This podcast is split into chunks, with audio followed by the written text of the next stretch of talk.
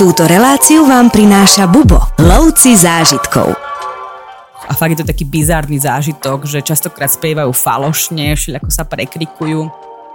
Práve Teotihuacan je naozaj krásna uh, pamiatka. Uh, mexický šofér, kým sme ešte nemali spolahlivého partnera, tak normálne počas zájazdu ukradol autobus. Na druhej strane, tak ako skáču, častokrát mávajú prasknuté ušné bubienky.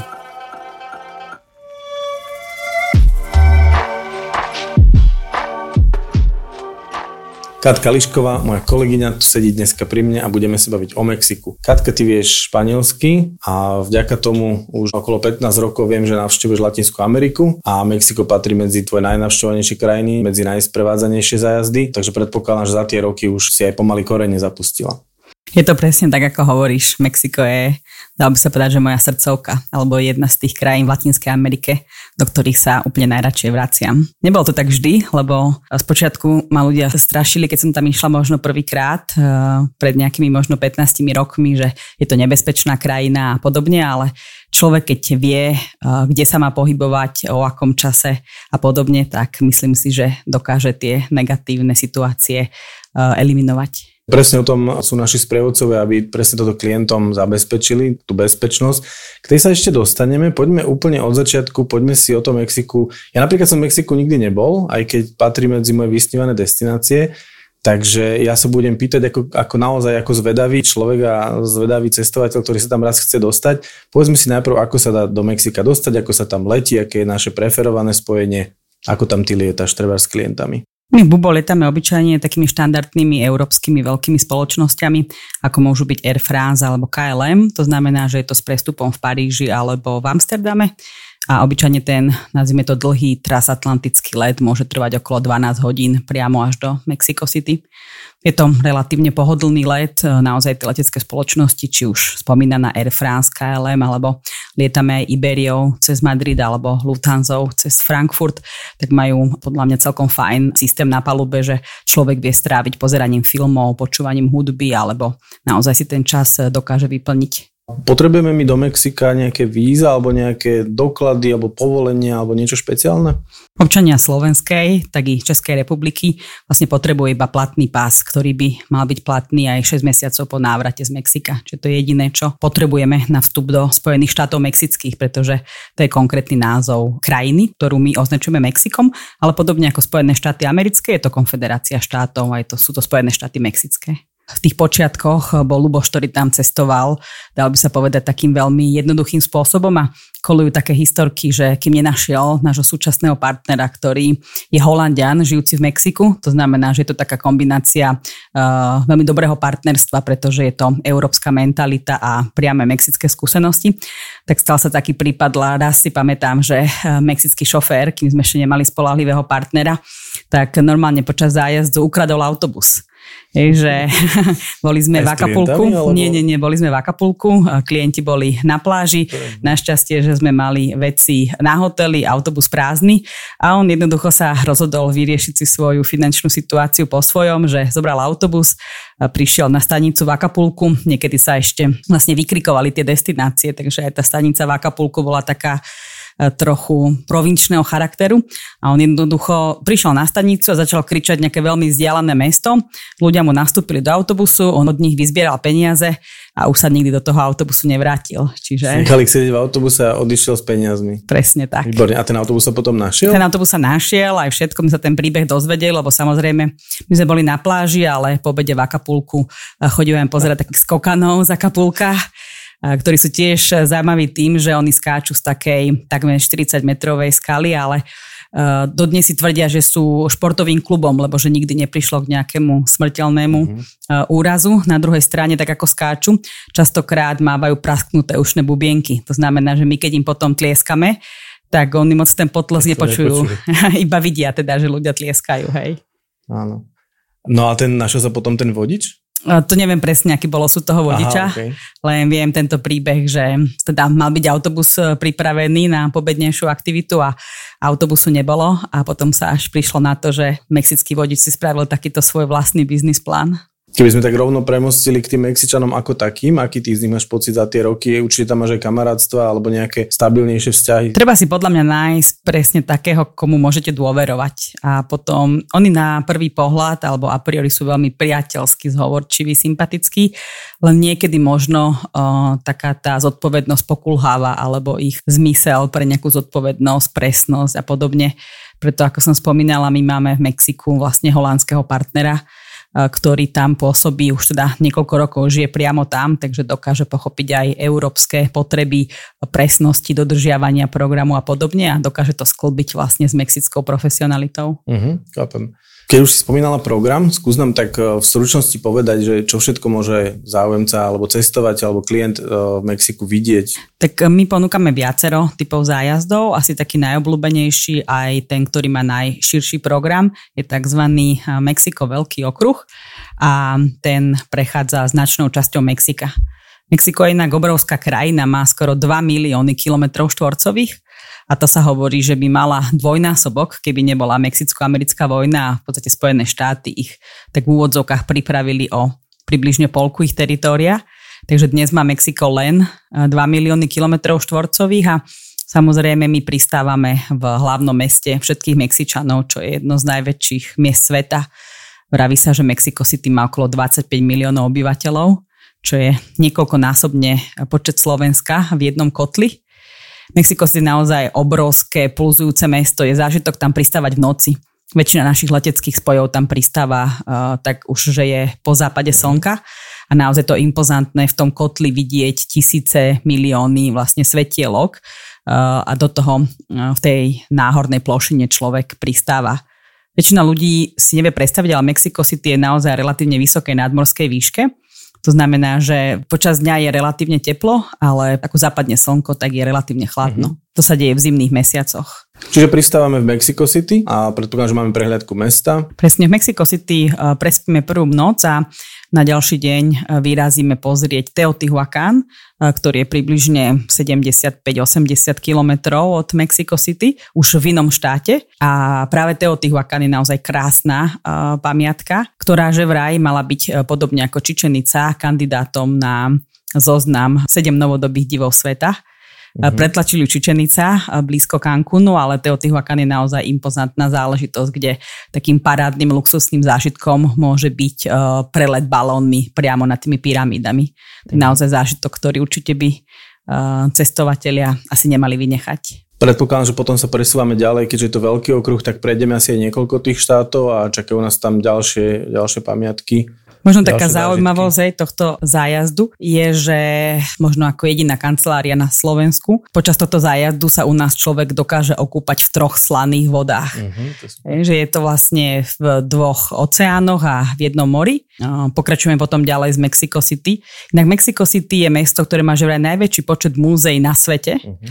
A my tam aj navštevujeme napríklad antropologické múzeum, ktoré je že jedno z najlepších na svete.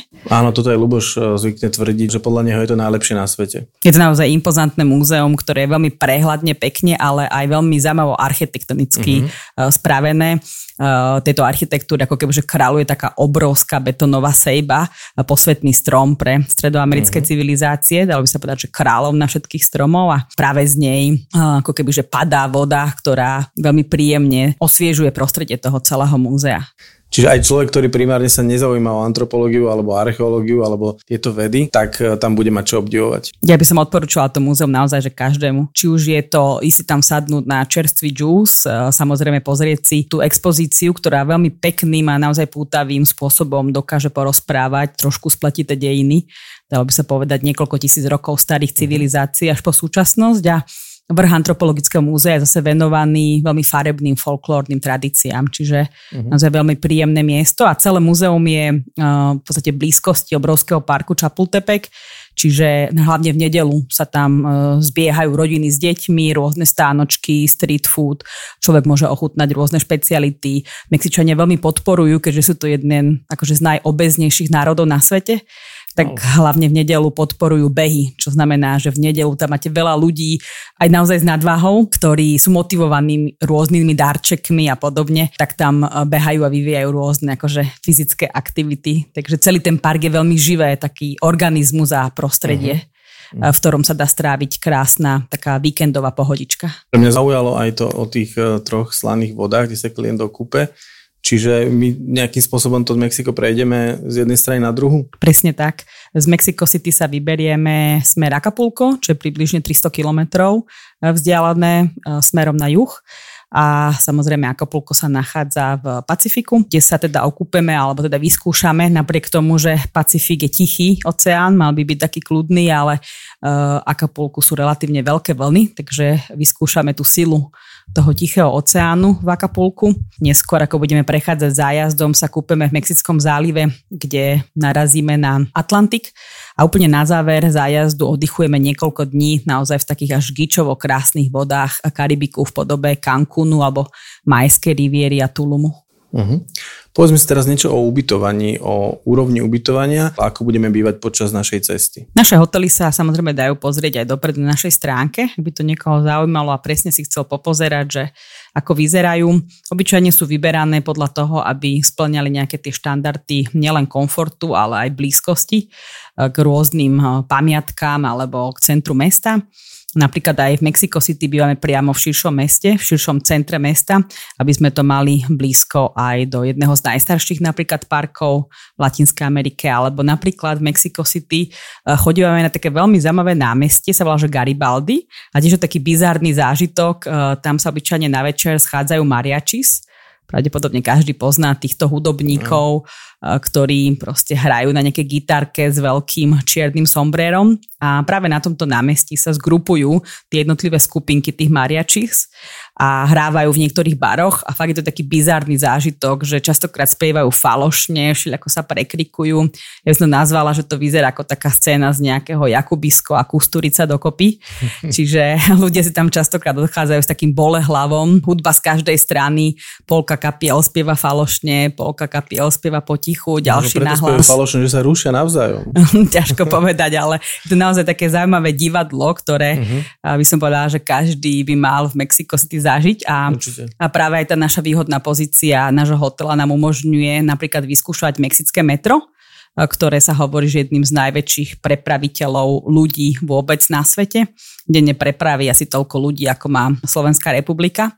A veľmi zaujímavé v Mexickom metre, že stanice sú označené samozrejme aj názvom, ale keďže donedávna ešte veľa ľudí alebo nejakí ľudia nevedeli úplne dobre čítať a písať, tak mexické stanice sú značené takými piktografmi. Uh-huh. To znamená, že ľudia, ktorí majú problémy s písaním alebo čítaním, tak sa veľmi ľahko vedia orientovať, pretože vedia, že nastúpia na Borovici, prestúpia na Veveričke, vystúpia na gitare mm-hmm. a tak podobne. Gitarov je značené toto námestie Garibaldi. Takže... Uh... Prepač, len na Sri Lanke majú zase volebné strany, majú takéto obrázky, aby, ináč tam je vysoká samozrejme gramotnosť, ale že predsa, ak by sa našiel občan, ktorý je menej gramotný alebo negramotný, aby mohol voliť, tak uh, strany uh, politické majú takéto obrázky. Aj v Mexiku už tak gramotno samozrejme, že stúpa každým rokom, ale je to taká tradícia, ktorú uchovali v tom mexickom metre, že uh, nielen stanice majú svoje označenie písomné. Ale je to asi pekná pomocka pre turistu zase na druhej strane. Áno, áno, presne vám vedia ukázať na nejakom plániku metra a je to aj dobre zapamätateľné, taký piktograf, že mm-hmm na ktorej stanici treba prestúpiť Keď a podobne. na hotel, tak napríklad pri tej veveričke. Napríklad, hej. Super. No a ty si už aj zabrdla do tej stravy, tak nám povedz, ako sa stravujeme v Mexiku, lebo ja osobne napríklad mám veľmi rád, že štíplavé veci a tak ďalej, tak na čo sa tam klient môže prichystať, respektíve nie všetci to štíplavé majú radi, takže či sa tam dá nájsť aj neštiplavo a môžeš niečo aj pre vegetariánov spomenúť a tak ďalej. Mexická strava je naozaj jedna z najrôznorodejších, aké som ja vo svete ochutnala. A nie je to iba e, kvôli štiplavým papričkám, ale aj kvôli rôznej kombinácii chutí. Ťažko povedať, že ktoré je tradičné jedlo Mexika, ale e, pre mňa jedno z najzamavejších je tzv. chile en nogada. To sú, dala by sa povedať, že také plnená veľká paprika, e, ktorá sa naplní napríklad mesom, ale aj medom, orieškami, sušenými hrozienkami a podobne. Dokopy? Alebo Dokopy. sa to dá, že aj aj? Všetko, ide dokopy ide dovnútra, mm-hmm. do tej papriky, mm-hmm. čiže naozaj taká zaujímavá zmeska chutí, aj sladké, aj teda to meso, tam je to môže hutné, slané. No a celá táto paprika sa ako keby že vyfrituje alebo teda tepelne upraví a poleje sa takou smotanovou omačkou. A na tú smotanovú omáčku sa ešte nasype trošku granátového jablka. Mm, poznám to z fotografií. Toto je no, to. presne. A ešte tam ide trošku takého, ako kebyže petržlenového listu, e, respektíve mm-hmm. cilantro. A tým pádom práve toto jedlo má pripomínať e, farby mexickej vlajky. Mm-hmm. Zelená to cilantro, e, biela tá smotanová omáčka a červená tie kúsky granátového jablka. Čiže mm-hmm naozaj Mexiko nie sú iba tacos alebo nachos alebo nejaké tie placky plnené, ale veľmi zaujímavá kombinácia chutí. Práve v podobe napríklad týchto plnených paprík. Uh-huh. A napríklad mesožravci versus vegetariáni? Mexiko je hlavne asi pre mesožravcov, ale na druhej strane Mexiko ide možno, že trošku pod vplyvom nejakej globalizácie alebo ako niekedy v Mexiku hovoria, že sme veľmi blízko Spojených štátov a ďaleko od Boha, že mm, vplyvom aj Spojených štátov ide veľmi zaujímavú kultúru proste takého, nazvime to, že cool aj street uh, scény, aj uh, vplyv jedla. V Mexiku sa určite nachádzajú špičkové reštaurácie, kde človek nájde aj vegetariánske obmeny a hlavne v Cancune, kam chodí veľa amerických turistov, nájde naozaj veľmi príjemné, zaujímavé, štýlové kaviarničky, ktoré ponúkajú rôzne rau a rôzne vegetariánske špeciality vlastne mexickej kuchyne upravenej do práve tejto podoby. Uh-huh. Voda z vodovodu je tu pitná? Obyčajne odporúčame kupovať flaškovanú vodu, skôr pre možno taký náš pocit alebo bezpečnosť toho, že možno, že Mexico City naozaj ako obrovské mesto. Dokonca niektorí hovoria, že to je jedno z najšpinavších miest na svete, že jediné mesto na svete, kde vidíte, čo dýchate. Je tam hm. dosť veľký smog. A keďže je to v takom, také náhornej plošine a v takom kotli, tak častokrát ten smog nemá kam byť odfúknutý. Eh, na druhej strane, ako vravím, v rámci tohto Mexico City možno, že trošku viacej tú vodu chemicky upravuje, aby predsa len ľudia nedostali nejaké choroby a možno, že práve takto chemicky viacej upravená voda by nám mohla ublížiť v tom, že naše telo není zvyknuté na také mm-hmm. percentuálne zastúpenie nejakých chemických prvkov, čiže eh, hlavne kvôli také nejakému nášmu pocitu bezpečia odporúčame vždy eh, flaškovanú vodu alebo filtrovanú vodu. Častokrát v hoteloch mávajú také veľké galóny filtrovanej vody. Uh-huh. A čo napríklad ovocie, zelenina? O, absolútna pestrosť tohto, tak ako si len človek vie predstaviť rôzne trhy, či už v Ázii, tak presne by to mohli prekopírovať e, do latinskoamerického prostredia, do trhov v Mexiku, kde fakt môžete kúpiť absolútne všetko od nejakých nám známych, možno že ananásov, melónov, manga, Uh, veľká špecialita je napríklad jesť v Mexiku mango tak, že sa ošupe a potom sa ako kebyže pocukrový, takým štiplavým, buď štiplavou omáčkou, alebo normálne takou štiplavou solou, do ktorej sú častokrát pomleté aj rôzne červíky alebo kobylky.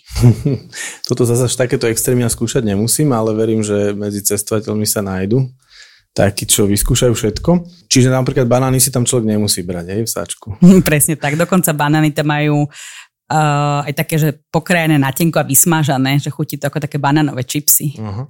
Ja sa len smiem preto, raz som letel s kolegom do Ameriky a pri, keď sme vystúpili z lietadla, tak nás dali bokom a že slovo karanténa a my sme nevedeli, že potravinová karanténa a on mal v ruksaku dva banány. Ja som sa teda ne, nevedel vynačudovať, že na čo preboha trepal so sebou dva banány, ale tak mal ich. No ale samozrejme sme potom prešli bez problémov. Dobre, keď som pri batožine, čo si myslíš, že by si človek nemal zabudnúť do Mexika? Napríklad nejaký adaptér na nabíjačku k telefónu a tak ďalej. A čo naopak si vôbec brať nemusí, že to tam nevyužije? Ako spomínáš, adaptér je asi celkom nutnosť, lebo potom sa celkom komplikovane adaptér v Mexiku zháňa. Uh-huh. Um, niekedy je to jednoduché, že na ulici predávajú adaptéry za každým rohom a to do okolností niekedy, keď zháňame adaptér, tak nikdy ho nemajú. Taká tá, uh, taký ten zákon schválnosti.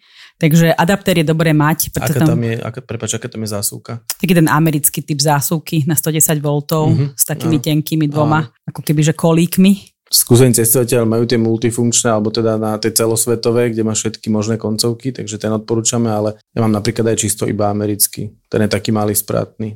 Mm, také malé spratné tam obyčajne predávajú na uliciach, ale ako vravím, niekedy človek má akurát tú smolu, že buď ich majú vypredané, alebo akurát ten predávač toho pouličného tovaru proste tam nie je, alebo Alebo tiež špecialita klientové zabudnúť si tú, tú redukciu, ten adapter hneď na prvom hoteli. Napríklad aj to. Inak niektoré hotely, môže sa stať, že majú na recepcii pár tých adaptérov, ale znova nedá sa na to úplne spoliehať pre Určite. celú skupinu. No a ešte nejaké ďalšie rady alebo typy, čo si nezabudnúť? Mexiko je teda jedna z najbiodiverzitnejších krajín na svete. To znamená, že v takom Mexico City v nadmorskej výške okolo 2000-2200 metrov sa v zime a niekedy aj v lete po západe slnka zíde niečo s dlhým rukávom, tak podobne aj mesto Oaxaca, ktoré je možno jedným z najkrajších miest, ktoré navštevujeme, je tiež na dvorskej výške okolo 1500 1700 metrov nad morom, čiže podobná situácia. Čiže niečo s dlhým rukávom je fajn. A zase na druhej strane také Acapulco, tam je vysoká vlhkosť vzduchu, tam je v lete veľmi, veľmi teplo. Podobne aj e, ďalší taký skrytý poklad v džungli Palenke, e, staré majské mesto, ktoré navštevujeme, tak tam je relatívne vysoká vlhkosť vzduchu a relatívne stále teplo. Môže občas, keďže je to tropický dažďový prález aj sprchnúť, čiže odporúčam nejakú takú pláštenku, tenku, ktorá sa dá dobre zabaliť do ruksaku. A obľúbujú klienti treba z nejaké lokálne oblečenie alebo nejaký tradičný odev? Tam existuje niečo také, čo sa dá aj využiť v reálnom živote? A ľudia niekedy kupujú sombrera, uh-huh. klobúk rôznych e, podôb môže byť, ja neviem, menší, ktorí predávajú na pláži ako taký slameňák, až po taký ten obrovský, ktorý možno, že poznáme z nejakých filmov, kde e, sú Mexičania znázorňovaní v takých veľkých klobúkoch. Áno. Neviem, či je to úplne využiteľné ten veľký do štandardného pracovného nasadenia na Slovensku, ale určite upúta, keď to je také rodinné sombrero, že potom v lete môžete pod jedným chodiť všetci. Presne tak. Jedna flaška tekily a celá rodina pod Áno. sombrerom. Keď už si teda zabrdla do toho počasia, tak e, ako, aké je počasie v rámci Mexika? Predpokladám, že asi aj podľa oblasti, ale dá sa to nejak zhrnúť alebo nejako nám to vieš približiť? Mexiko je naozaj veľmi rôznorodá krajina, je to obrovská krajina, nedá sa úplne paušalizovať, ale vo všeobecnosti ja odporúčam chodiť do Mexika takmer počas celého roka. Možno, že treba trošku mať na pamäti, že niekedy na jeseň, september, október, aj keď dnes je to už posunuté možno, Býva niektoré roky obdobie tropických búrok, silných dažďov, dokonca niekedy až hurikánov, ktoré môžu zasiahnuť hlavne oblasť Cancúnu. Ale vo všeobecnosti asi najvyššia taká sezóna je niekedy od novembra až po ten apríl. To znamená, že ceca polku roka úplne v pohode to počasie by sme mohli nazvať, že relatívne stálym. Možno v lete sa tiež môže vyskytnúť vyššia pravdepodobnosť rážok, a možno asi úplne najlepšie, najlepšie pre návštevu Mexika môže byť jar. A to z toho dôvodu, že Mexiko, podobne ako Slovensko, je na severnej pologuli, to znamená, že zimou sa dni skracujú a jarom alebo letom sa dni práve že predlžujú, čiže človek má na tej dovolenke taký pocit, že mu slnko zapada neskôr, hlavne v lete a tým pádom má taký pocit predlženého dňa. Rady na cesty, prehliadky miest a originálne blogy z pera najcestovanejších Slovákov. Každý deň nový blog nájdeš v cestovateľskom denníku Bubo. Klikni na bubo.sk lomitko blog. Ako sa po Mexiku prepravujeme medzi treba s týmito štátmi? Akú využívame dopravu? Máme vždy prenajatú našu vlastnú dopravu, keď sú to väčšie skupiny, tak klimatizované autobusy, keď sú to menšie skupiny, tak samozrejme tiež klimatizované minivany, ktoré slúžia iba pre nás a tým by sme mohli vidieť aj nejakú maximalizáciu v podstate toho pomeru času a výkon, že máme k dispozícii ten autobus, ktorý nás dovedie práve na tie miesta, kam máme v pláne. Vyskúšame si treba aj to metro v Mexico City? Áno, niekedy si máme šancu vyskúšať aj miestnu dopravu. Napríklad v Acapulku sa môžeme previesť takými veľmi až bizárne a gičovo vysvietenými eh, konskými povozmi. Eh, v Mexiku sa vozíme metrom, napríklad v Oaxake robíme taký zaujímavý, veľmi unikátny, môžem povedať, že zážitok, takú rituálnu saunu, ktorá bola niekedy určená pre zapoteckých kráľov, sa volá, že Temaskal.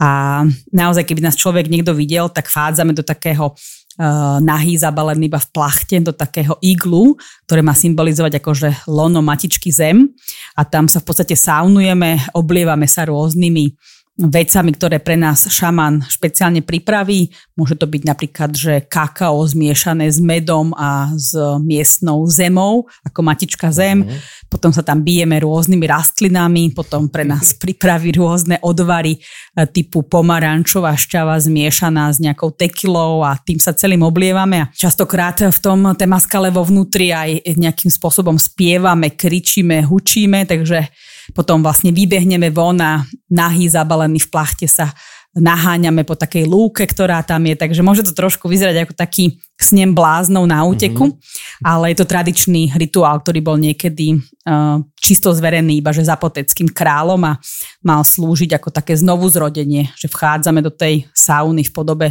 lona matičky zem a vychádzame ako keby že znovu zrodení. Čiže okrem pamiatok aj, aj k tomu lokálnemu životu samozrejme pričuchneme a k tradíciám. Presne tie tradície majú v Mexiku veľmi hlboké korene a práve tie sa snažíme ľuďom aj popri historických pamiatkách ukázať a zobrať ich častokrát mimo tie hlavné, možno že turistické vypichnuté pamiatky alebo trasy. Určite k tomu cestovaniu podľa mňa k tým najkrajším zážitkom práve patrí ten kontakt s lokálnymi ľuďmi a môžeme sa tým pádom vlastne skúsiť venovať aj bezpečnosti, že teda keď chce človek zažiť kontakt s miestnymi, aké je v tomto Mexiko v rámci bezpečnosti? Ono je to taká dvojsečná zbraň e, v tom ponímaní, že ja by som povedala, že je bezpečné, ak človek vie, do kam alebo až do akej miery si to môže dovoliť potiahnuť. Určite Mexiko razí v rámci celosvetového nejakého turistického odvetvia marketingovú kampaň, že je bezpečné a preto napríklad aj v Mexico City vidíte policajtov peších, na koni, na motorkách, na bicykloch, na kolobežkách, aby človek možno ten hlavne americký turista mal taký pocit zvýšenej bezpečnosti. A na druhej strane, ako spomínam, je asi dobre vedieť, že kam a kedy človek si môže dovoliť ísť. Takže tie hlavné turistické trasy by sme mohli povedať, že sú tak trochu strážené alebo bezpečné. A keď človek vybočí, tak eh, by si mal potom tak nejako uvedomiť, že kam a do akej miery môže vybočiť. Ale je teda bezpečné mať pri sebe napríklad drahší mobil alebo nejakú fototechniku? Áno, áno, to si myslím, že je eh, v poriadku, ale znova treba k tomu pristupovať ako asi hoci kde inde na svete, že fotoaparát vám môžu ukradnúť aj v metre v Londýne, eh, v centre Ríma alebo v Bratislave Takže tak nejako podobne k tomu treba pristupovať asi aj v Mexiku, dávať si na svoje veci v rámci možností pozor. V tejto súvislosti ma napadá ešte otázka na menu, ako sa v Mexiku platí. Prípadne nám skús porozprávať o tom, ako tam prebiehajú platby kartou. Dneska už celý svet je v podstate na tých kartách eh, postavený, už sa dá platiť skoro všade a ako je tam sieť bankomatov, prípadne môžeš spomenúť aj nejaké pokrytie internetom. Aj toto všetko, čo spomínaš, by sme mohli povedať, že po tých hlavných turistických trasách je na veľmi vysokej úrovni vo všeobecnosti. Uh, telefóny fungujú vo všeobecnosti.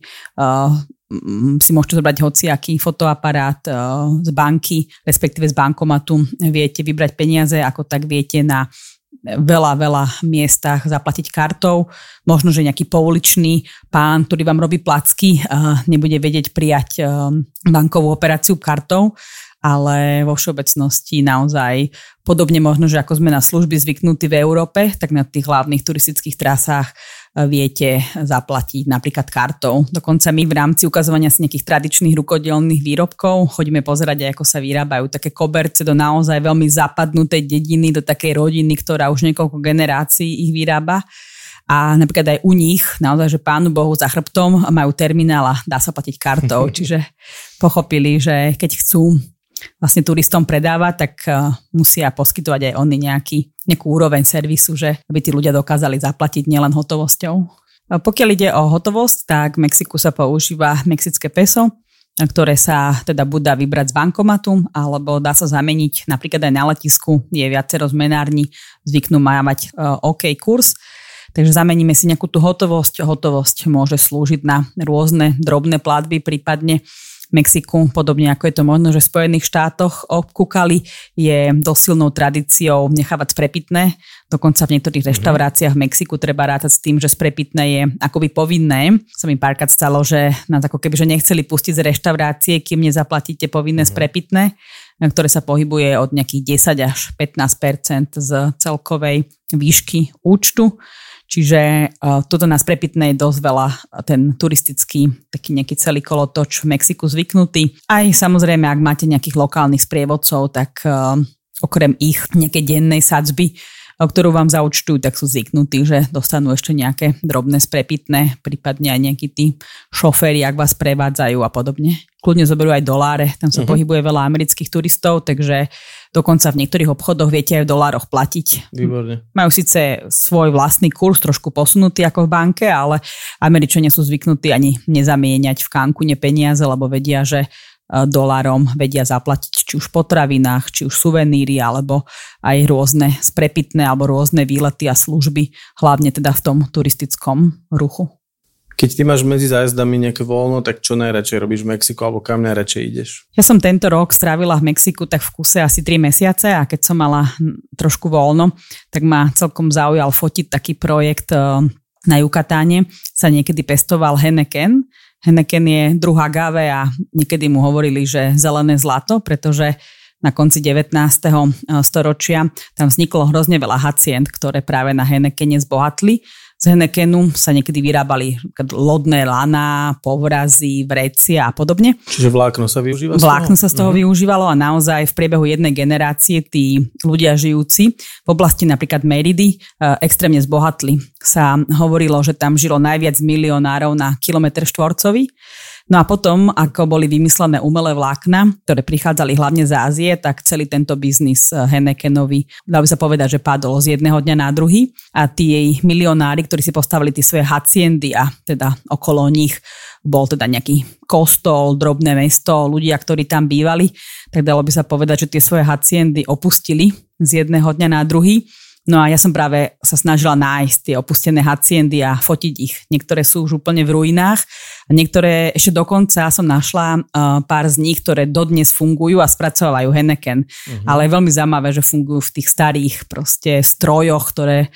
môžu mať, ja neviem, cez 70 rokov. Starým spôsobom na kolaniciach s koňmi tam privážajú alebo zvážajú z tých plantáží ten Henneken. Starými strojmi ho vlastne češú, čistia, vodou premývajú a spracovávajú ho a vlastne ručným spôsobom vlastne navíjajú tie lana a podobne. Čiže naozaj veľmi zaujímavé aj tie dediny okolo, kde akoby zastal čas. Čiže stále na to odbyť, nie je to niečo také ako keby retro, že vlastne, že to znova nabralo na hodnote práve preto, že to je tá tradičná technológia?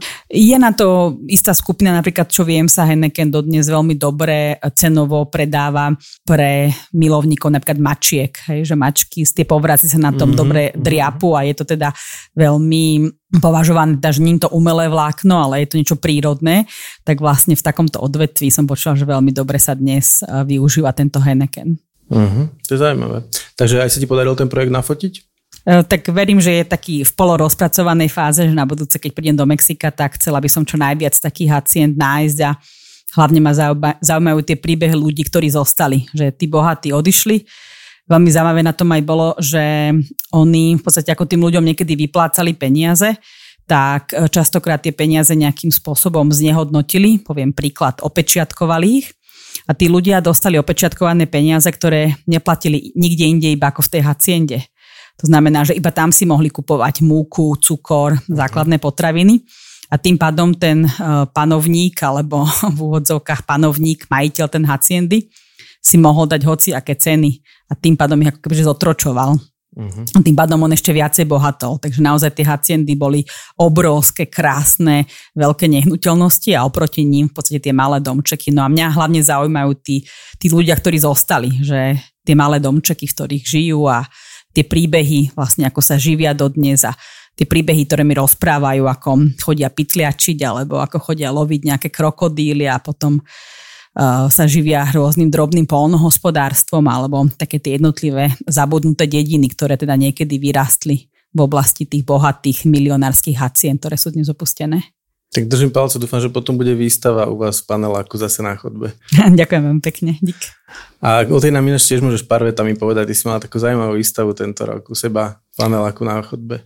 A my sme u nás so susedou rozbehli taký projekt galérie, ktorú sme nazvali, že Galéria Svetoplukova 29, pretože sme dlhšie rozmýšľali, ako využiť nejaký náš komunitný priestor a raz nám zaplavilo pivnica, ja mám v pivnice fotky, taký archív fotiek a potrebovala som ich vysušiť.